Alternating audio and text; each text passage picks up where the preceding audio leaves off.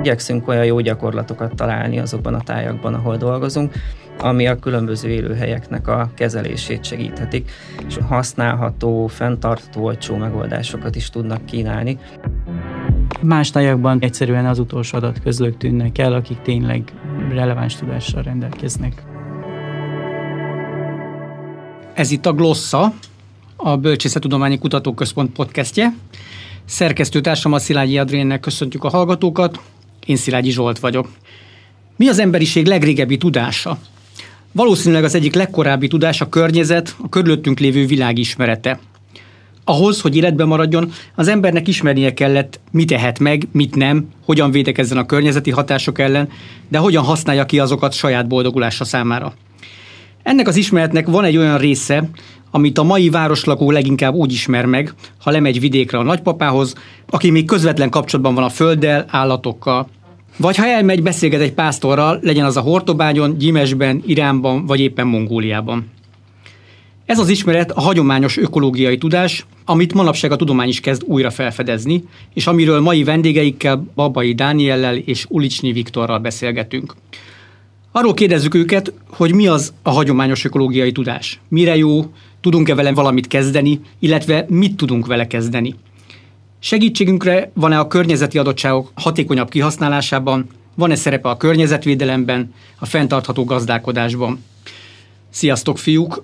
Köszönjük szépen, hogy elfogadtátok a meghívásunkat. Szerintem az első kérdés az adja magát. Tulajdonképpen mi ez a hagyományos ökológiai tudás? Köszönjük szépen a meghívást. Ez a hagyományos ökológiai tudás tulajdonképpen azt mondhatjuk, hogy azoknak a közösségeknek a természetről alkotó tudása, akik közvetlen kapcsolatban állnak a természeti környezettel, és a megmaradásukhoz, a fennmaradásukhoz szükségük van azokra a javakra, amik a természetből szerezhetők be. És tulajdonképpen ez egy ilyen idősebb generációktól megszerzett tudásnak, a saját személyes tapasztalatoknak és a hitvilágnak egy olyan egysége, ami segíti ezeket a közösségeket abban, hogy hatékonyan és fenntarthatóan hosszú távon tudják hasznosítani ezeket a számukra fontos erőforrásokat. És amit a bevezetőben mondtam, ez tényleg arról van szó, hogy elmegyünk vidékre, akkor ott találkozhatunk még a hagyományos ökológiai tudással, de mi már azért nem nagyon tudunk, mi városlakók már kevesebbet tudunk erről. Én is köszöntök mindenkit. Szerintem ez ennél, ennél egy kicsit összetettebb, és mindenkiben van valamennyi hagyományos ökológiai tudás. Nagyon hosszú ennek a lecsengési üteme, amíg ez a, ezek a tudásformák eltűnnek. Például egy nem is olyan régi cikkben 17. századi kocsi kerék zsírozásra ugye, használták a, a mesztelen csigákat, és ennek még mai napig megvannak emlékei Svédországban. Tehát, hogy mindenhol lehet találni hagyományos tudást, és ahogy szoktuk mondani, 24. órában vagyunk ezzel a tudásformával, hogy elveszik, de ez a 24. óra, ez nagyon hosszú hogyan kell elképzeljük, hogy, hogy mi ez a tudás, vagy hogy honnan tudom, hogy én bennem megvan ez a tudás? Itt igazából egy része ennek a tudásnak fajokra vonatkozik, tehát azok a növény és állatfajok, amelyek fontosak egy közösség számára, ugye azok az ehető növények, gyógynövények, különböző módokon hasznosítható fajok, azok a legfontosabb részét képezik ennek a tudásnak, de ezen kívül tulajdonképpen ide tartoznak azok a készségek, tudásformák is, amik kellenek ahhoz, hogy ezeket megszerezhessük. Tehát az élőhelyeknek az ismerete, hogy hol érdemes keresni ezeket a fajokat, de akár az is, hogy hogyan lehet mondjuk a vadméhektől a mézet úgy elszedni, hogy életbe maradjunk, vagy hogyan lehet vadászni, ezek mind olyan készségek, amiket mondjuk a, a szülőktől, a nagyszülőktől tanulhatnak meg az emberek, és fontosak ahhoz, hogy, hogy ezeket az erőforrásokat megszerezzék. Illetve hát mi ketten biológusok vagyunk, és ezért mindig nagyon azt gondoljuk, hogy minden mögött valami, valami konkrét ok van, és valami minden okkal történik, de hát ugye ezeknek a, a tudásoknak meg, hogy mit miért tudnak, nagyon gyakran vannak meg nem magyarázható, vagy nem feltétlenül logikus, racionális hátterei. Itt az asztalnak ezen az oldalán történészek ülnek, vagy történészek ülünk, Ö, és ugye, amit az előbb mondott a Viktor, hogy itt a mesztelencsigákkal zsírozzák a kocsikereket, ez, ez így szöget ütött a fejemben, hogy ezt ugye honnan tudjuk ezt? A papa mesélte el, vagy pedig vannak erre vonatkozóan források. Bemegyek a levéltárba, és akkor elolvasom, hogy itt a kerék zsírozásra használtak szegény mesztencsigákat, vagy hogy, hogy van ez igazából. Mert a dolognak a másik részéről majd beszélgetünk, hogy mi van amikor, amikor elmegyünk vidékre és kérdezünk. Nyilvánvalóan ezeket vissza is lehet tanulni, tehát nekünk is alapvető célunk, hogy amit összegyűjtünk, azt a helyi közösségekhez visszajuttassuk, de ennyiben a konkrét vizsgálatban a nagypapától öröklött tudás, vagy hát a sokadik nagypapától öröklött tudás volt az, ami, amit vizsgáltak. Honnan tudjuk, hogy Svédországban még zsíroznak? Hát most már nem zsíroznak, mondom, tehát hogy épp ez az, hogy a, a nagyon régen kiveszett ez a fajta tudás, és csak, vagyis hát nem a tudás, a gyakorlat, és a, a tudás az még, még ma is megvolt hódok kapcsán is vannak arra eredményeink, hogy ugye 150 évvel ezelőtt pusztult ki a hód körülbelül a Kárpát-medencéből, de még mindig lehet olyan embereket találni, akiknek a nagyszülei még meséltek arról, hogy az ő szüleik van, vagy a nagyszüleik találkoztak még ezzel a jószággal. Úgyhogy még ezeknek akár 150-200 éven át is a nyomai megvannak egy-egy közösségben. Ilyen értelemben azt tűnik ki, hogy nagyon erős a szájhagyomány. Viszont akkor hogyan tudjuk ezt így megörökíteni, vagy hogyan néz ki a ti munkátok, illetve itt már Viktor vezetett fel egy kutatást is, amiben ezzel foglalkoztok. Hát igazából azt mondhatjuk, hogy nekünk ugye egyrészt az a célunk, hogy, hogy összegyűjtsük még azt a faismeretet és azt az ökológiai tudást, ami ezzel kapcsolatban még megtalálható. Ez egyféle ilyen kulturális örökségként is kezelhető, de ezen kívül nagyon fontos egyéb vonzatai is vannak akár természetvédelmi ö, szempontból is. Amikor össze tudjuk gyűjteni egy-egy ilyen közösségben a még meglevő tudást, akkor például a imás kapcsán is elmondható az, ami ugye egyik legfontosabb kutatási területünk, hogy elkészítettünk egy olyan könyvet, amit igyekeztünk úgy megírni, hogy a helyiek számára is olvasható és használható legyen egy ilyen ismeretterjesztőbb formában, és például ott ez a könyv beépült a biológiai oktatásba is részben a helyi iskolákban, és akkor így igazából ott is már megszakadt az a hagyományozódás, hogy a nagyszülőktől tanulják meg a fiatalok ezeket az ismereteket, de így akkor az iskolában sikerült valamennyire visszavezetni ezeket a hagyományos helyi neveket, vagy a velük kapcsolatos felhasználási módokat. Bennem rögtön felmerül, miért gyimes? Hát ennek több összetevője is van. Egyrészt Berec András ajánlotta nekünk még annak idején, hogy ha ezzel a témával szeretnénk foglalkozni, akkor menjünk minél keletebbre, mert hogy ott még jobban meg lehet találni ennek a tudásnak a, a maradékait, és aztán így, ahogy jövünk majd nyugat felé, könnyebben észreveszünk a morzsákat is és ezen kívül pedig a kutatótársunk, és nekem témavezetőm is Molnár Zsolt, allergiás a parlagfűre, ezért a nyarait általában Erdélyben töltött elsősorban augusztust, amikor a parlagfű szezon van, és ő nagyon sok nyarat töltött így, vagy augusztust Gyimesben, és ő ott a, a nyaralásai során is észrevette azt, hogy az ottani emberek nagyon sokat tudnak a természetről, a növényvilágról. És így fogalmazódott meg az a gondolat, hogy érdemes lenne ezt kutatni is.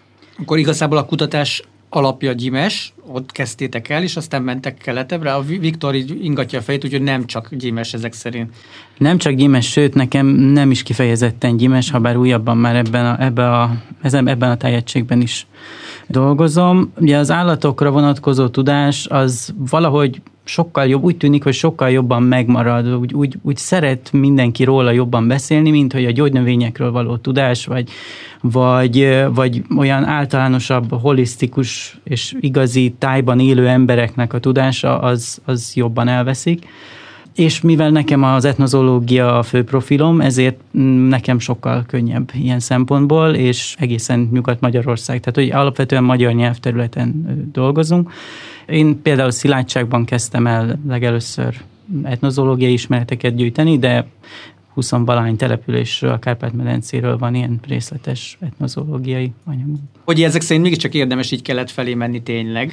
Lehet arra is, bár éppen holnap pedig Szlovéniában, megy, Szlovéniában megyünk, illetve az őrségbe, ahol pedig szintén hagyományos ökológiai tudással foglalkozunk, és ugyanazokat a kérdezzük más kérdések merülnek fel ott arra nyilván. A kelet az nem feltétlenül De akkor mégiscsak van valami kiválasztási szempont, hogy milyen területre mentek, vagy ez hogyan alakul, hogy mely területeken találhattok ilyen tudást vagy hagyományt? Hát a növényismeret kapcsán igazából az a fontos, hogy hol találunk még olyan tájakat, ahol ez a ilyen külterjes, hagyományosabb tájhasználati formák élnek még, vagy, a leg, vagy egészen a közelmúltig éltek.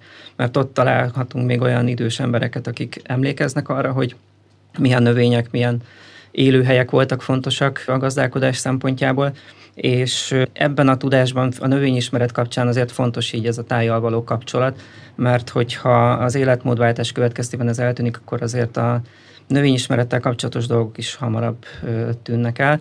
Elsősorban a, a nevek, de azért, hogyha valaki így hosszabb ideig nincsen kapcsolatban ezzel a az életformával, ezzel a gazdálkodási móddal, akkor aztán az egyéb tudáselemek is hullanak ki.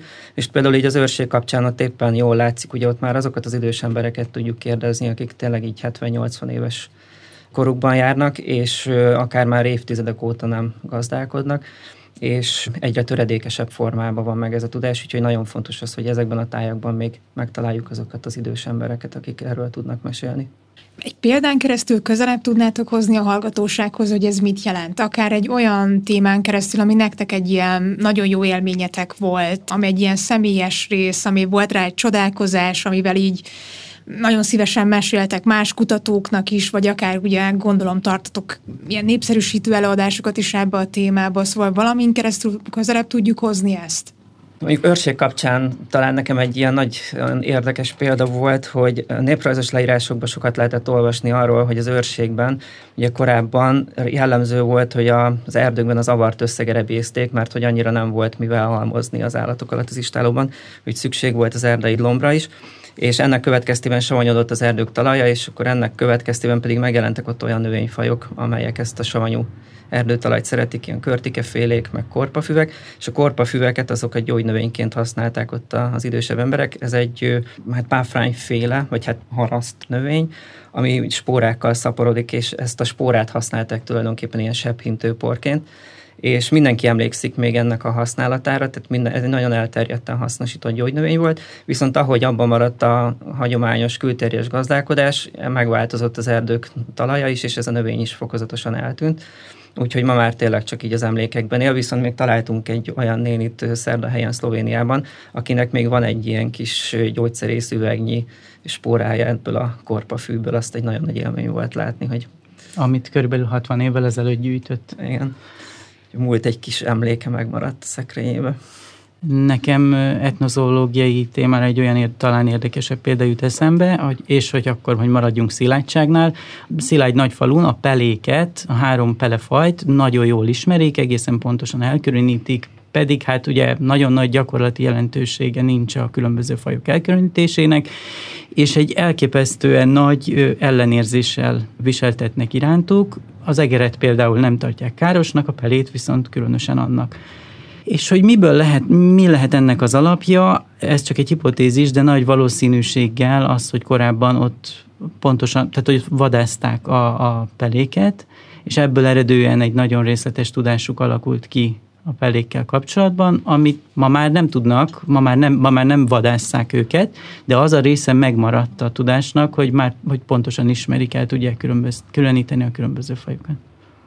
És ez a, ez a fajta tudás, ez mondjuk érezhetően vagy elkülöníthetően jobb egy állatfajjal kapcsolatban, mint egy növényfajjal? Vagy általában a növényeket keves, kevésbé ismerik, vagy jobban ismerik, mint az állatokat?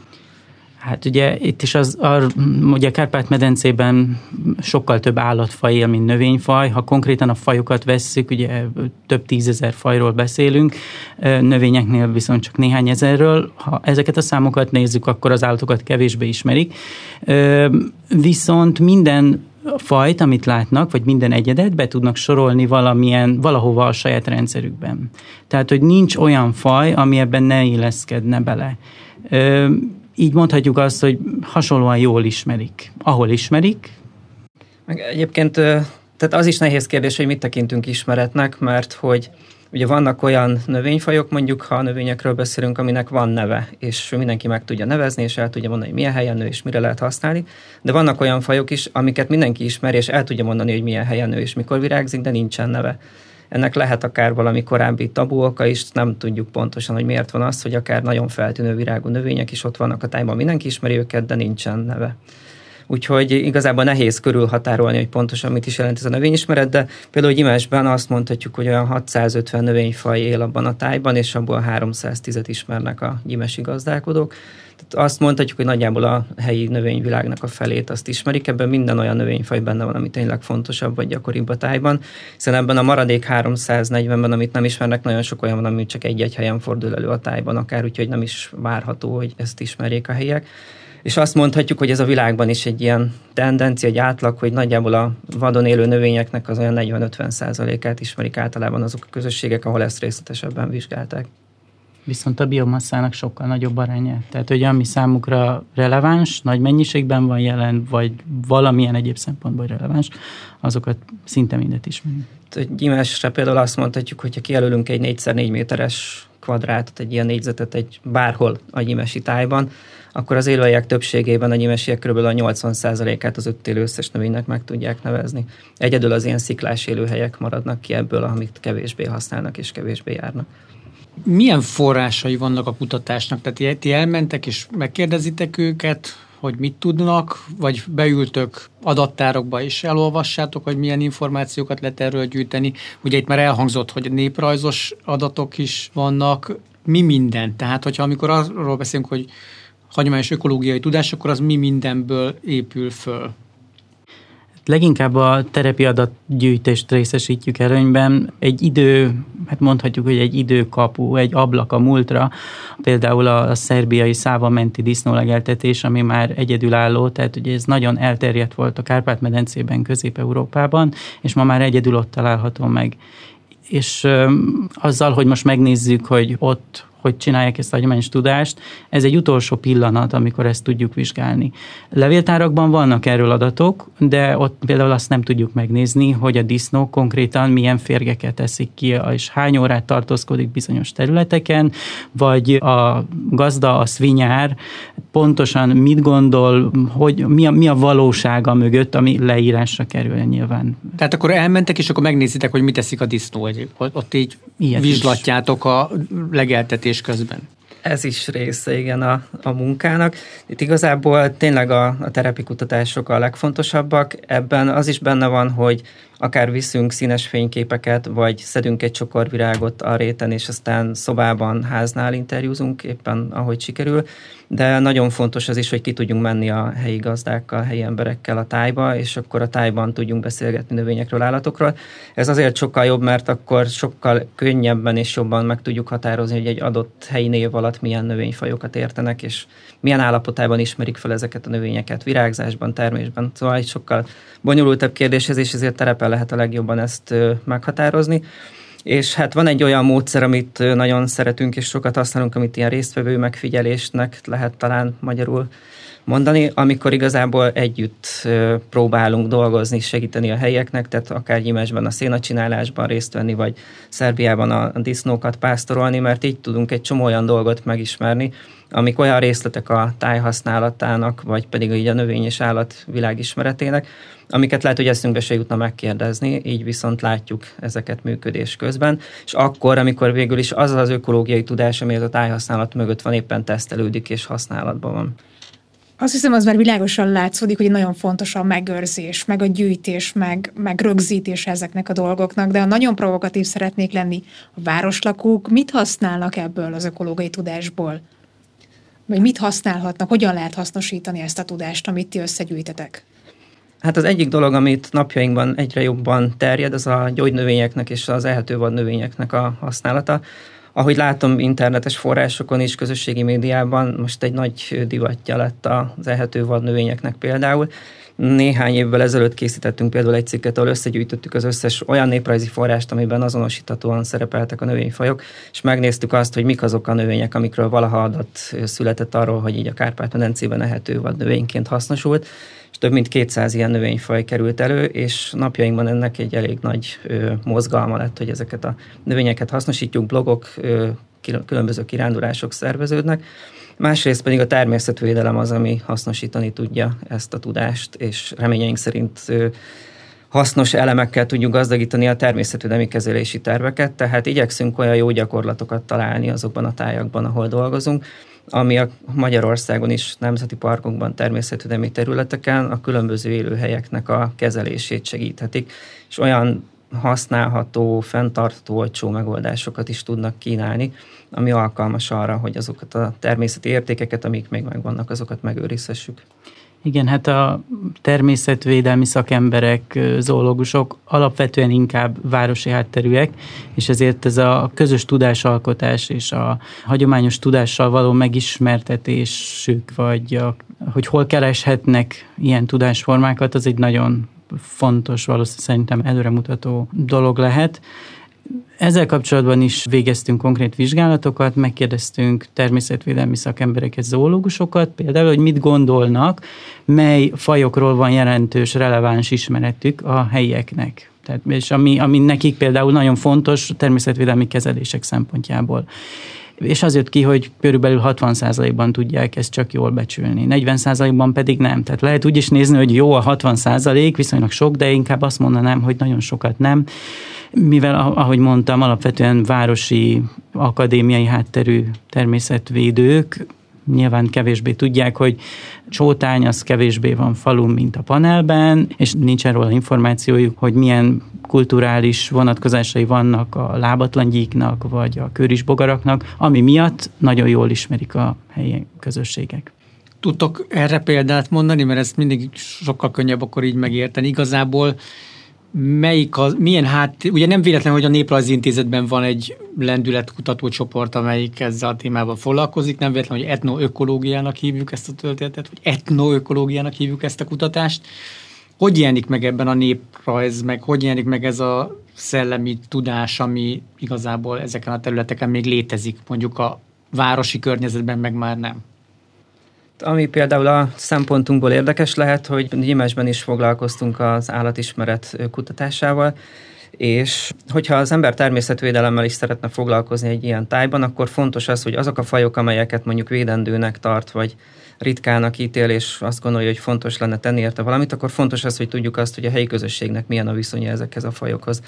Például itt a ilyen állatismerettel kapcsolatos gyűjtéseink során derült az ki, hogy a barna varangy egy nagyon nem kedvelt faj például a tájban, mert hogy korábban úgy gondolták, a gyimesiek, hogy a tejelvételben nagyon fontos szerepe van ennek a fajnak, hogy azok a boszorkányok, akik a tejelvétellel tevékenykedtek, azok varasbékát tartottak, ahogy ott mondják, és ennek segítségével vették el másoktól a tejet, és emiatt a mai napig egy nem szeretett állatnak tartják a barna varangyot, nem is szívesen találkoznak vele és hát ez a negatív előítélet minden bizonyal szerepet játszott abban, hogy ez a faj megritkult ebben a tájban. Tehát ahhoz, hogy meg tudjuk mondjuk védeni, ahhoz fontos az, hogy tudjuk ezt a kulturális hátteret, ami ehhez a fajhoz kötődik ebben a tájban. Mert hogy közben jön a természetvédő, és azt mondja, hogy jaj, de kevés barna varangy van, és csináljunk valamit, hogy több legyen. Közben meg a gyimesiek nem akarják, hogy ez így legyen. Igen, és hogy tehát ő hiába hoz mindenféle intézkedéseket, mondjuk békagyűjtést az út mellett, hogyha a helyieknek az elf- a faj iránti elfogadottsága ezzel nem változik, akkor nem fog javulni ez a helyzet természetvédelmi szempontból. És ugye ezt a ellenkező irányban is nagyon jól lehet használni, hogy ugye a nyulak, a mezei nyúl kapcsán ugye az a legnépszerűbb faj, a leginkább a helyiek által védendőnek ítélt faja egy kutatásunk alapján, és Kárpát-medencében lényegében összeomlott az állománya, illetve egy nagy jelentős, Kárpát-medencei jelentős részén összeomlott az állománya, így a természetvédelem nagyon jól tud erre építeni a, a helyieknek is erre a pozitív hozzáállásán. Ez egy nagyon fontos dolog, hogy ugye mások a szempontok a természetvédelemben, meg a helyi közösségben, de hogy ezeket megpróbáljuk összehozni. Tehát olyan egy nagyon szemléletes példa a Hortobágyról, hogy ott például mondta az egyik pásztorember, hogy azt érti, hogy a túzokat miért kell védeni, hogy egy fokozottan védett madárfajunk, mert ha újra sok lesz belőle, azt meg lehet enni, mert ugye vannak is korábbi adatok is arról, hogy ez egy fogyasztott madárfaj volt de hogy például az a növény, ami előtt ott éppen álltunk, ami egy benszülött növényfaj a Kárpát-medencének viszonylag gyakori, de nem szereti a jószág sem, azt nem érti, hogy ennek, ennek a védelmére mi szükség van, amikor sok is van belőle, nem is szereti az állat, semmire nem jó. Tehát fontos az, hogy megértse a két fél egymás szempontjait, és ilyen szempontból is a kutatásaink sokat segíthetnek abban, hogy közelítsük az álláspontokat, hiszen egyrészt más a nyelve ennek a két csoportnak, érdekcsoportnak, tehát hogyha a kutatásaink csak abban segítenek például, hogy tudja a helyi ember és tudja a természetvédő, hogy mely fajokról van éppen szó, amikor mindenki a saját neveit használja, akkor már előre tudunk lépni. És ezen kívül pedig azért is fontosak lehetnek ezek az eredmények, mert hogy ezek az emberek igazából egy évben akár 200-250 napot is ott vannak a tájban, a kutatók ezzel szemben néhány napot töltenek a mintavételezéseik során a tájban, úgyhogy egészen más típusú tudása van a két csoportnak, és ennek a két különböző tudásnak az egyesítése hozhat egy sokkal komplexebb vagy relevánsabb képet a tájról, meg annak a változásairól, ami sokat segített abban, hogy jól lássuk, jobban lássuk és megértsük a folyamatokat. Még az is egy nagyon fontos szempont szerintem, hogy a Kárpát-medence az alapvetően egy kultúrtáj. Tehát minden faj, amit a természetvédelem is védeni akar, azok a fajok is, úgy vannak jelen, hogy előtte a hagyományos gazdálkodás határozta meg azt a tájat, és, és abban a hagyományos gazdálkodásban tudtak azok a fajok fennmaradni, vagy esetleg sokkal nagyobb számban jelen lenni, mint manapság. Tehát nem a hagyományos gazdálkodással harcol esetleg jellemzően a természetvédelem, hanem sokkal inkább a modern gazdasági, tehát mezőgazdasági módszerekkel hol is hol van az a közös fórum, ahol találkoznak a kutatók, a természetvédők, a döntéshozók, azok a szereplők, akiket vizsgáltok, tehát hogy ennek mi a fóruma? Ez változó, akár lehet egy kaszáló a fóruma, volt rá példa, hogy, hogy kimentünk gazdákkal például az őrségben, és a kaszálon beszéltük meg, hogy mik a problémák, ahol a gazda el tudta mondani, hogy szerinte miért problémás a szabályozás, és mi a gondja vele, és milyen negatív folyamatokat lát például a szabályozás miatt. És ott volt a botanikus, a természetvédő, aki el tudta a szabályozási környezetet, tudta a különböző védendő fajoknak mondjuk a kezeléssel kapcsolatos kérdéseit. Úgyhogy időnként ezek a fórumok a leghatékonyabbak arra, hogy egy, egy közös álláspont és a kezelési tervnek egy olyan kialakítása váljon lehetségessé, ami előrelépést jelent a gazdálkodói szempontból is, természetvédelmi szempontból is. Ezen kívül Időnként erről a helyi szintről akár az EU-s szintig kell fellépni, mert hogy van egy támogatási rendszer, ami ugye az egész mezőgazdaságot az EU-ban meghatározza, ez a közös agrárpolitikának a támogatási rendszer, ami tulajdonképpen egy kompenzációs rendszer, ami arról szól, hogyha egy gazda hajlandó természetkímélő módon gazdálkodni, és ezzel bevétel kiesést szenved, ezt igyekszik kompenzálni ez a támogatási rendszer, és időnként ezen a szinten szükséges az, hogy megpróbáljuk úgy alakítani a szabályozásokat, hogy azoknak a közösségeknek, akik még tényleg hajlandóak természetkímélő módon külterjesen gazdálkodni, azoknak ez kedvezőbb legyen, és ne megnehezítse, hanem inkább támogassa ezeknek a tájhasználati rendszereknek a működését. Nyilvánvalóan a kutatóknak és a, a helyi embereknek sem, a, tehát a saját terepük az az, amiben otthonosan mozognak, és ahol az ő szempontjukból előnyösebb a kommunikáció, de szerintem minden fórumot érdemes kihasználni, például pásztorokkal közösen tudományos cikket írni, illetve olyan konferenciákra, például etnobiológiai konferenciákon jellemzően vannak őslakosok, és hát ugye Magyarországról is akár pásztorok és parasztemberek, akik ugyanúgy képviselhetik a saját tudásukat azon a fórumon is. E, ezt szerettem volna kérdezni, jó, hogy mondod, vagy megemlítetted a pásztorokat, hogy hogy fogadnak benneteket az adatközlők? Tehát, hogy itt jönnek ezek a helyes városi fiúk, akik itt megkérdezik, hogy mi ez a négylábú állat, meg mi ez a növény, meg mi ez a virág, vagy pedig szívesen és értően nyilatkoznak, és tudják, hogy benneteket miért érdekel ez a dolog? Persze nem úgy megyünk oda, hogy teljes... Legelőször mondjuk valóban így mentünk oda, de már nagyon régóta nem úgy megyünk oda, hogy mi az a négy lábú állat. De Nyilván nagyon madár, sarkítottam, csirke. bocsánatot kérek. Én nagyon sarkítottam, elnézést kérek. Nem, nem, természetes. Nagyon igénylik, jellemzően nagyon igénylik azt, hogy mi is megosszuk velük a tudásunkat. Nyilván ezt próbáljuk úgy, hogy alapvetően nem befolyásolni azokat a, az információkat, és a rossz, negatív irányba különösen nem, amikkel ők rendelkeznek, de, de mindig igénylik, hogy mi is adjunk valamit azért cserébe, hogy ők megosztják velünk a tudásukat. És azt látom, hogy nagyon szívesen beszélnek egyébként ezekről a kérdésekről, tehát valahogy ez egy olyan semleges téma is, amiről akár két perc ismerettség után is nagyon jókat lehet beszélgetni. Nem szükséges egy olyan bizalomnak a képítése, ami más témák kapcsán, így például a néprajzi kutatásokban egy fontos szempont és valahogy azt látom, hogy mindenki nagyon szívesen osztja meg az ezzel kapcsolatos tudását, mert hogy azok az idős emberek, akik még ebben a világban nőttek föl, amikor ez a tudás tényleg szükséges és fontos volt, az ugye teljesen eltűnt már, viszont érzik a szükségét annak, hogy ez egy fontos tudás, ami nagyon elveszőben van, és örülnek annak, hogyha jön valaki, aki hajlandó ezt összegyűjteni, dokumentálni, és ha nem is tőlük fogják az unokáik vagy a délunokáik megtanulni, de lesz olyan, aki ezt leírja, kiadja könyvben, vagy valami füzet formájában, és visszajut hozzájuk, és nem vészel az az ismeret, ami, ami egykor meg volt. a pásztorok külön híresek arról, hogy szeretnek büszkék lenni a tudásukra, és van is mire büszkének lenni természetesen a nagy tudású pásztoroknak. Manapság már nagyon kevésszer tudják átadni, tehát hogy igen, itt, itt tudják ezt. És egyébként az is egy nagyon érdekes szempont ebben, hogy amikor ugye oda megyünk, akkor hamar kiderül, hogy azért mi is így ismerjük a növényeket, állatokat, tehát hogy érzik azt, hogy jött valaki, aki egyetemet végzett, de tud, tud ennek az embernek olyat mondani, amit még ő sem tud, és kialakul egy olyan egymás tanító viszony, ami mind a két félnek nagyon jó, mert hogy mi is ugye tele vagyunk kérdésekkel, neki is vannak kérdései, akár a gazdálkodással, a szabályozással kapcsolatban, egymást tudjuk segíteni egy-egy ilyen terepmunka során, és igazából ez egy nagyon hatékony ő, módszer tud lenni a kutatások során. Meg igazából ti több terepet is ismertek, tehát ugye nem csak az őrségbe mentek, nem csak a szilágyságba mentek, nem csak Gyimesbe mentek, elmentek Iránba is, elmentek Mongóliába is. Érdekli a pásztorokat, hogy mit tanultatok máshol? Kíváncsiak erre? Abszolút igen, és hát szoktunk is olyat csinálni mondjuk, hogy a hortovágyi pásztoroknak megmutatjuk a mongol képeket, például azokat a kép, fényképeket, amiket ott készítettünk, és akkor megkérjük, hogy kommentálják, meséljenek róla, mit látnak rajta. Ez nekünk is nagyon érdekes, hogy ő mit vesz rajta észre először egy-egy ilyen képen és nekik is nagyon jó, hogy látják, hogy mondjuk egy mongol pásztor hogyan, hasz, hogyan kezeli az állatait, milyen karámot csinál, vagy hogyan legeltet. Úgyhogy ez mindig nagyon érdekli őket. Erről meséltek, ez, ez engem is érdekel.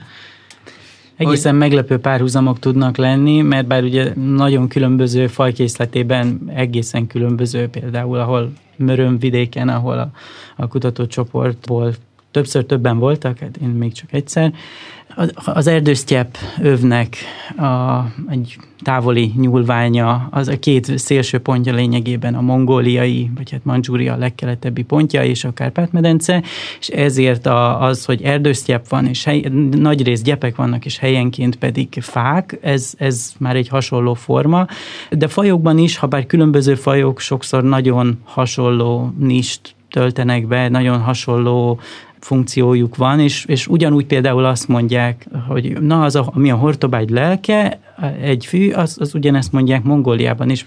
Viszont tényleg a, tehát a, mind a két országban mondjuk a pásztorok úgy gondolkodnak, hogy a jószág szájával nézik a legelőtt például, tehát hogy nagyon hasonló a növényismeretük, mert hogy mind a két tájban a pásztorok alapvetően a fűféléket nagyon jól ismerik, sokkal jobban például, mint a gyimesi gazdálkodók, akiknek a széna szempontjából ennek nincs jelentősége mongol pásztorok nagyon jól ismerik a fűféléken, de ugyanígy a hortobágyon is, és számukra is élmény az, amikor megtapasztalják, hogy ugyanúgy, ahogy a mongol pásztornak is az a lényeg, hogy őszre egyből kettő legyen, tehát hogy gyarapodjon a jószág állomány, hízzanak az állatok, úgy alakítsák ki a legeltetési rendet, hogy ez jó legyen az állatoknak. Ugyanez a hortobágyi pásztornak is a célja.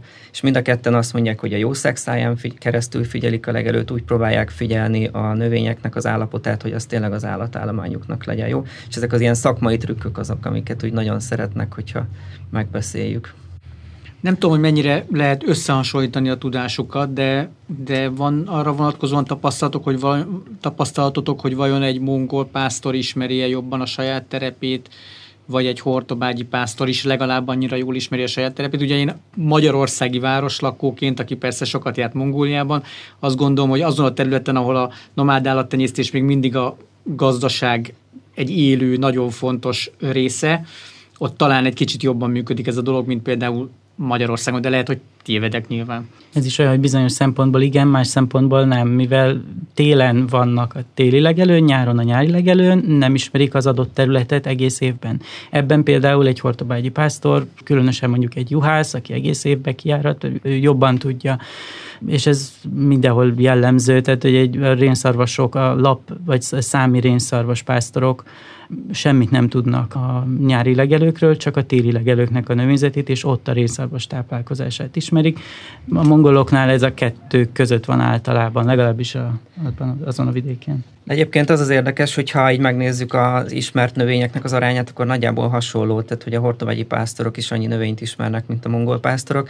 És ami érdekes, hogy alapvetően az egész kutatás Mongóliában arra a hipotézisre épült, hogy egyszer egy vita és beszélgetés kerekedett arról, hogy vajon a mongol pásztorok ismerik -e egyáltalán a növényeket, mert hogy nem járnak úgy az állatok után, mint például Magyarországon hortovájon a pásztorok, és erre voltunk kíváncsiak igazából, hogy a mongol pásztorok sokszor reggel elindítják az állataikat, és aztán este megkeresik a nyájat, hogy éppen merre tart és ezért vita alakult ki arról, hogy hogyha ennyire keveset vannak ott a legelőn az állataikkal, akkor egyáltalán ismerik-e a növényeket, és aztán amikor oda mentünk, akkor nagyon gyorsan nyilvánvalóvá vált, hogy rengeteget tudnak a legelő növényvilágáról, és a változásokról is, tehát abszolút képben vannak a hosszú távú változásokkal is, a rövid távú változásokról is, a különböző körkörös folyamatokról, tehát teljesen jól ismerik a legelőt. Annak ellenére, hogyha mondjuk a hortovagyi pásztorokkal hasonlítjuk össze, sokkal kevesebb időt töltenek a jószág mellett, és figyelünk figyelik azt, hogy mondjuk mit tesznek az állatok, hogyan táplálkoznak, ennek ellenére legalább annyit tudnak erről a kérdésről.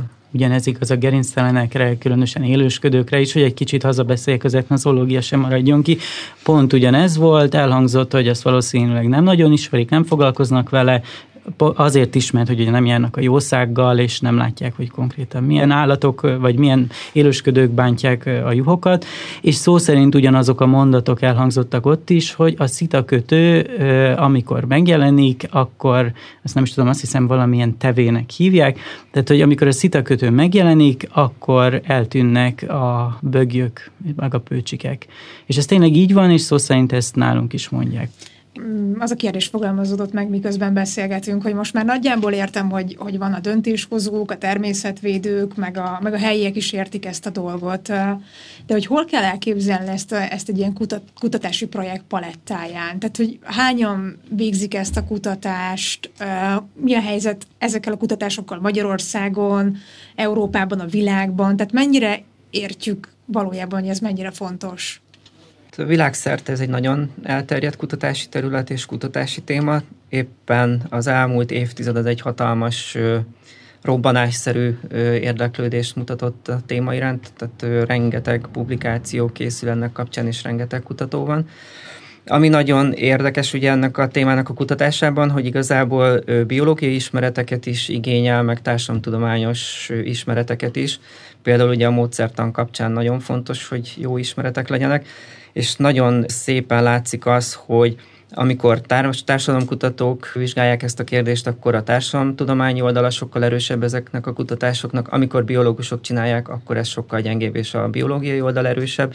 Tehát ennek az interdisziplináris kutatásnak úgy az előnyei, hátrányai azok szépen látszanak ezekben a, a kutatásokban. Nagyon nehéz úgy összehozni a, ezeket a vizsgálatokat, hogy tényleg mind a két oldal, terület megfelelőképpen képviselve legyen.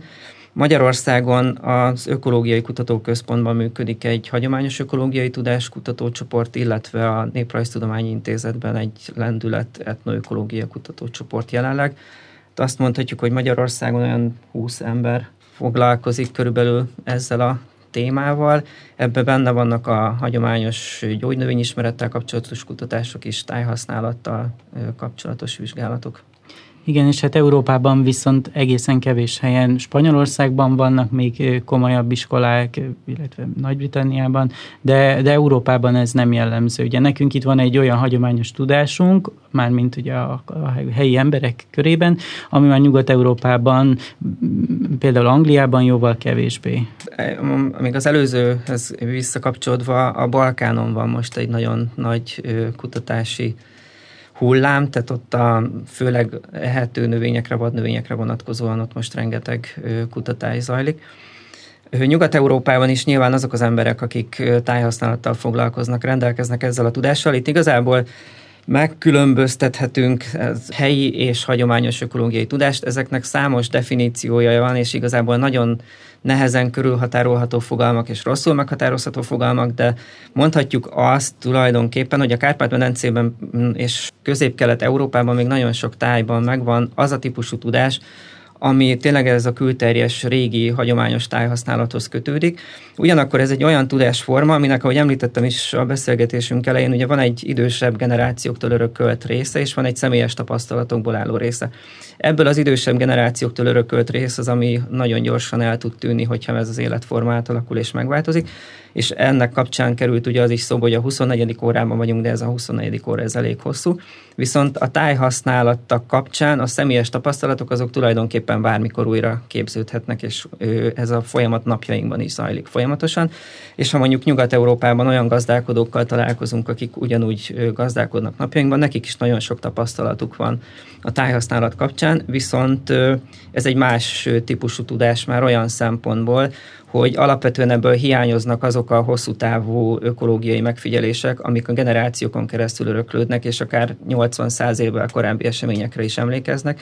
Ez alapvetően egy adott személynek az élete során összegyűlt tapasztalatokra épül elsősorban. Itt az, az is nagyon fontos, hogy számunkra nagyon érdekesek a természetvédelmi vonatkozások, tehát Angliában azok a gyepek, amik fajgazdagok, ősgyepek, tehát hogy nem vetett füvű gyepek, azon már nincs, az, azok mind védett területek, nemzeti parki kezelésben vannak, nincs olyan gazda, a gazda lényegében, aki olyan ősgyepen legeltethettem, mint például Kárpát-medencében, amik vannak. És ezért az a fajta tudást így jóval kevésbé tudja megszerezni nagyon nagy tudása lehet például évszázados tudása gyűlhetett össze a vetett füvekkel kapcsolatban, és hogy mi ez, ezzel kapcsolatban mi a jó legelőfű, és mikor, hogyan kell, de számunkra ez a kevésbé érdekes. Ugye mostanában sokszor hallunk az ökológiai gazdas, gazdálkodásról, fenntartható gazdálkodásról. Ehhezekhez a, ez a fajta tudás, amit ti kutatok, igazából úgy néz ki, hogy elengedhetetlen. A, a, az erőforrások gazdaságos jó felhasználásához ez elengedhetetlen. Nyilván nem az, hogy hatékonyak legyünk, hanem hogy úgy használjuk a természeti környezetet, hogy ne éljünk vissza vele, nem? Egy hagyományos gazdálkodást folytató embernek mindig az volt a célja, hogy hosszú távon fenntarthatóan gazdálkodjon.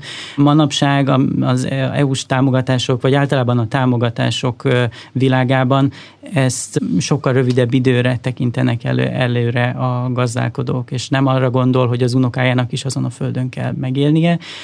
Illetve hát ugye a minden, amit a természetből megszereznek, azt sokkal inkább hatékonyan használták fel korábban.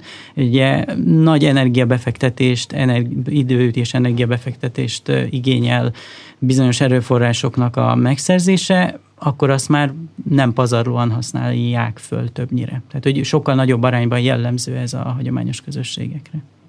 És igen, ez a tudás tényleg egy jó alapot adhat napjainkban is az ilyen ökológiai, meg természetkímélő gazdálkodási formákhoz.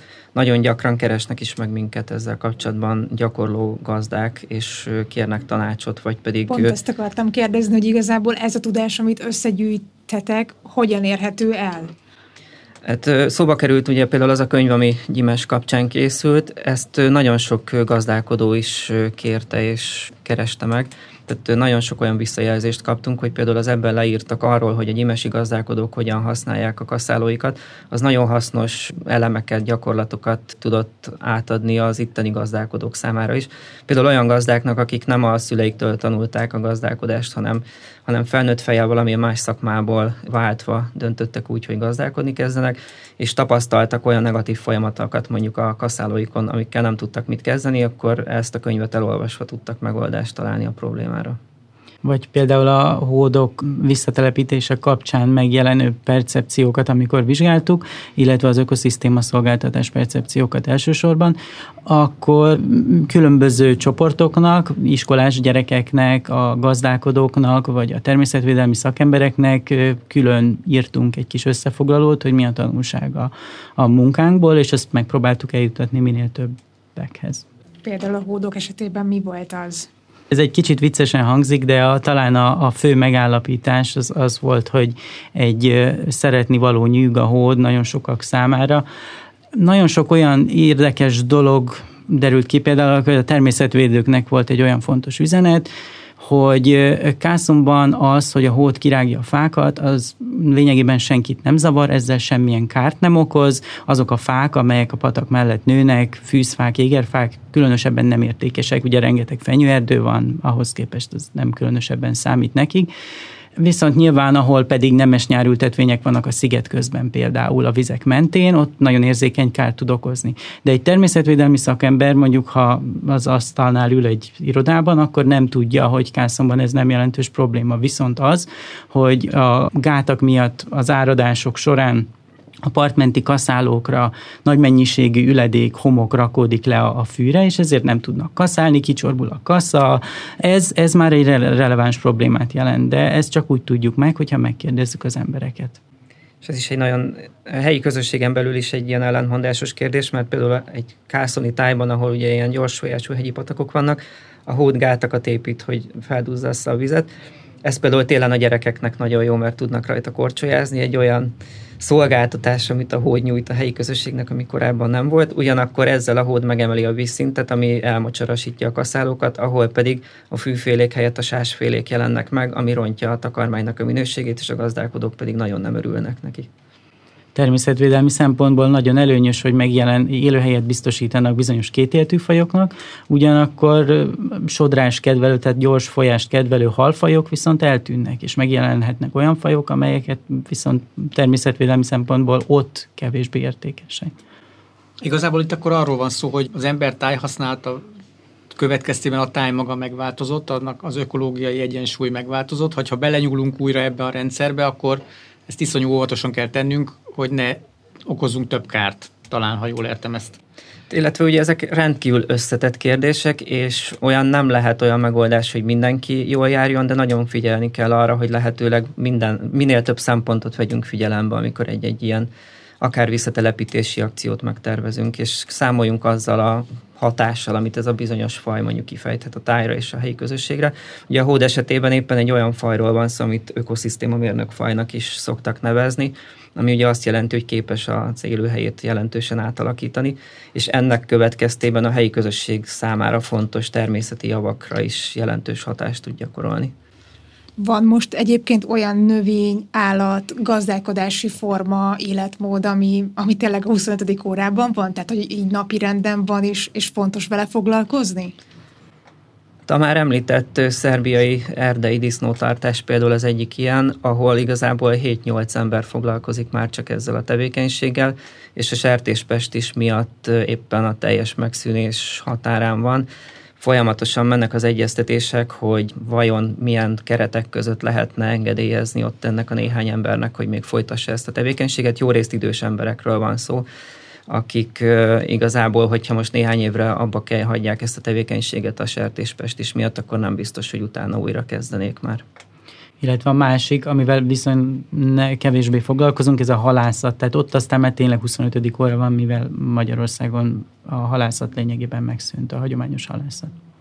Manapság rengeteget hallunk a, a, az éghajlatváltozásról. Vannak tapasztalataitok azzal kapcsolatban, hogy ez befolyásolja azokat a területeket, ahol, ahol kutattok? Nem tudom, hogy elég széles az az időintervallum, amit kutatást végeztetek ezzel kapcsolatban? Vagy hogy nem ezzel kapcsolatban egyáltalán terepen, hogy, hogy érezhetőek ilyen változások, vagy még nem? Gyimesi példákat tudok mondani, ott abszolút látható már a jele az éghajlatváltozásnak. A gyimesi gazdáknak igazából ez már komoly problémát okoz, tehát számos ilyen alkalmazkodási technikát kellett már kitaláljanak. A tényezők, amik legfontosabbak, az egyrészt az átlag hőmérsékletnek az emelkedése. Ezt magam is megtapasztaltam, most már 17 éve járok Gyimesbe, és érezhetően nagyobbak a nyári napi maximum hőmérsékletek például. Ahogy a gyimesiek mondják, régenben simán sapka, kalap nélkül lehetett a szénacsináláskor dolgozni, kaszálni, szénát összegyűjteni, manapság ezt már nem lehet megcsinálni. Ahogy mondják is, hogy belesüt az agyukba a nap, hogy tényleg olyan erős, intenzív napsütés van, és sokkal magasabbak a napi hőmérsékletek. Ezen kívül megváltozott a csapadék eloszlás is. Ugye korábban ezek a medárnapi esők június elején jellemzően megvoltak ebben a tájban. Ez is egy kicsit széthullott, sokkal kevésbé alakul ki egy ilyen hosszabb csapadékos időszak, hanem kevesebb alkalommal, de akkor viszont nagyobb intenzitással hullik le a csapadék, ami nagyon káros abból a szempontból, hogy a már elég magas füvet ledönti, és utána nem nagyon lehet jól lekaszálni. És ezen kívül még azt is lehet mondani, hogy tulajdonképpen szintén a felmelegedéssel kapcsolatban az évszakok is elcsúsztak, korábban tavaszodik, akár egy hónappal is úgy mostanság és emiatt is gyorsabban érik a növényzet, és a kaszálás ideje ennek következtében igazából előbbre kellene, hogy kerüljön. Ezzel megy szembe a támogatási rendszer, ami viszont egy fix határidőt szab meg a kaszálás kezdetére. Tehát napjainkban úgy néz ki a gyimesi tájhasználat, hogy Szent János napján, ami június 24-e, hagyományosan akkor kezdődne a szénacsinálás ideje, viszont ezeknek az éghajlatváltozásoknak a következtében úgy gondolják a gazdák, hogy igazából már ez is egy kicsit késői és korábbra kellene hozni. Ezzel szemben azok a nagy epeken, amelyek a támogatási rendszerbe belettek víve és szerződtek rá, hogy csak július 1-én lehet, vagy azután lehet megkezdeni a kaszálást, ami azt jelenti, hogy igazából a szénának a minősége az nagyon sokat romlik, ahogy ők is mondják, szalmává válik addigra a jó fű. Úgyhogy igazából az a támogatási rendszer, ami pont arra lett kitalálva, hogy támogassa ezeket a gazdaságokat. Kárt is okoz ezzel a nagyon merev szabályozással, ami nem veszi figyelembe a körülményeknek a változását. Lehet ezen segíteni valamilyen formában? Lehet, vannak jó példák és megoldási ötletek. Az egyik ilyen egy úgynevezett eredményközpontú támogatási rendszer, ami néhány országban már működik, és Franciaországban, Németországban voltak programok erre nézve, illetve Gyimesben is volt egy kísérleti program három éven keresztül, ami úgy működik, hogy igazából semmiféle gazdasági tevékenységet nem korlátoz a gazdálkodók életében, Viszont vannak olyan indikátorfajok, olyan jelző növények, amelyeknek a meglétét egy, egy kaszálón elvárja. Tehát azt mondhatjuk, hogy egy gazdálkodó akkor kapja meg a támogatást, hogyha úgy gazdálkodik, hogy bizonyos természetvédelmi szempontból fontos fajok ott maradnak a gyepen. És ezen kívül nem szól bele a gazdálkodó életébe, nem mondja meg, hogy mikor kaszáljon, nem mondja meg, hogy mennyi trágyát használjon, hanem csak azt kéri, hogy ezek a fajok, amik Bizonyos kutatások alapján azt mondják, hogy hogyha ezek a fajok túlélnek, akkor a fajok többségének is jó lesz ez a tájhasználat, akkor megkapja a támogatást, hogyha ezt a kritériumot teljesíti. És reméljük, hogy ez a támogatási mód ez el tud terjedni itt a általunk kutatott tájakban is, mert elég jó az elfogadottsága a gazdálkodók részéről. És ugye itt még az éghajlatváltozás és az eredmény alapú támogatások kapcsán az éghajlatváltozással ugye új fajok is megjelennek, illetve nagyon sok inváziós faj, idegenhonos fajok, amik nem csak az éghajlatváltozás, hanem egyszerűen betelepítés következtében megjelennek. És ennek a monitorozásában is egy nagyon fontos szerepe lehet a helyi közösségeknek. Több olyan adat adatot is tudok, amikor a helyi embere, helyi közösségek már nagyon jól tudták, hogy megjelent az inváziós faj, tudományosan nem volt publikálva, még lehetett volna esetleg védekezni ellene, de hát így, így már nem. Ö, nyilván a Harlekin Katicánál ez egy késő volt már, amikor, amikor Erdélyben először, vagyis hát még a Párciumban először megjelent, de az jó néhány évvel azelőtt volt, hogy a tudomány is megtudta volna, illetve hogy nekem vannak erről adataim, hogy vannak, akik ezt már jól meg, megfigyelték. Akikkel beszélgettek az adatközlőitek, ők az elmúlt, ugye a Dani azt mondta, hogy 17 éve járt terepre, az elmúlt 17 évben hogyan változtak? Változott-e az ő életkoruk? Változott-e a... Nem, nem, nem csak arról vagyok kíváncsi, hogy veled együtt öregedtek el, hanem hogy van-e utánpótlás például? Vannak olyan tájak, ahol van utánpótlás, Gyimes ilyen szempontból egy nagyon jó pozitív példa, bár már ott is azért érezhető, érezhető sok változás. Más tájakban pedig egyszerűen az utolsó adatközlők tűnnek el, akik tényleg releváns tudással rendelkeznek. De egyébként a kutatásaink hatására sok helyen azok az emberek is, akik nagyon sokat tudnak a növényekről, még jobban elkezdenek odafigyelni ezekre, és tulajdonképpen ők is folyamatosan monitoroznak és biológiai adatokat gyűjtenek, tehát nekem nagyon sokszor van az, hogy amikor elmegyek gyimesbe, akkor vannak olyan ismerőseim, akik amíg én nem voltam ott, és találkoztak olyan növényel, amit még nem vettek észre, nem figyeltek meg korábban, akkor azt begyűjtik, beteszik egy könyvbe, lepréselik, hogy amikor jövök, akkor meg tudjunk beszélni, hogy én ezt láttam-e már itt. Vannak olyan fajok, amiket én viszek fényképet, és megmutatom, hogy ezt a ritka növényt keresem, és folyamatosan figyelik nekem a tájban, és ma már Messengeren is a fiatalabbak fényképet küldenek, hogyha valami hasonlót látnak. Tehát igazából ők is változnak ezzel a kutatással, mert hogy akit jobban érdekel ez a téma, az elkezd érdeklődni, és, és odafigyelni a növény meg állatvilágra. Hogyan látjátok nem tudom, 10, 15, 20, 30 év múlva, ha lehet ilyen távlatokba gondolkodni. Főképpen, hogy a részvevők eltűnnek. Vagy, vagy van egy ilyen rész, hogy eltűnnek. Mindig lesznek idős emberek, mindig lesznek olyanok, akiktől ezt a tudást lehet gyűjteni. Ugye van, hogy el kell menni a száva mentére, mert más erdei sertés legeltetés az csak ott van. Szerintem a mi életünkben még fogunk tudni ezzel foglalkozni. És én abban bízom, hogy az az együttműködés a helyi közösségekkel, amit itt többször is hangsúlyoztunk, az még jobban és még hatékonyabban megvalósulhat itt a következő években és, és olyan gyümölcsöző együttműködések lesznek, amik segítenek annyit a helyi közösségnek is, hogy mondjuk a fiatalok is elég érdekesnek tartsák ezt, hogy elkezdjenek mondjuk gazdálkodni, vagy folytassák azt, amit a szüleik, nagyszüleik csináltak. Hogyha ez elég jövedelmező lesz, elég jó perspektívát kínálhat számukra, akkor reméljük, hogy ez folytatódni tud sok helyen. Akkor legyen ez a végszó. Köszönjük szépen, hogy elfogadtátok a meghívásunkat. Köszönjük a hallgatóknak a figyelmet. Önök a Glosszát hallották a Bölcsészetudományi Kutatóközpont podcastjét. Az adást Szilágyi Adrien és Szilágyi Zsolt vezették. Tartsanak velünk legközelebb is a viszonthallásra.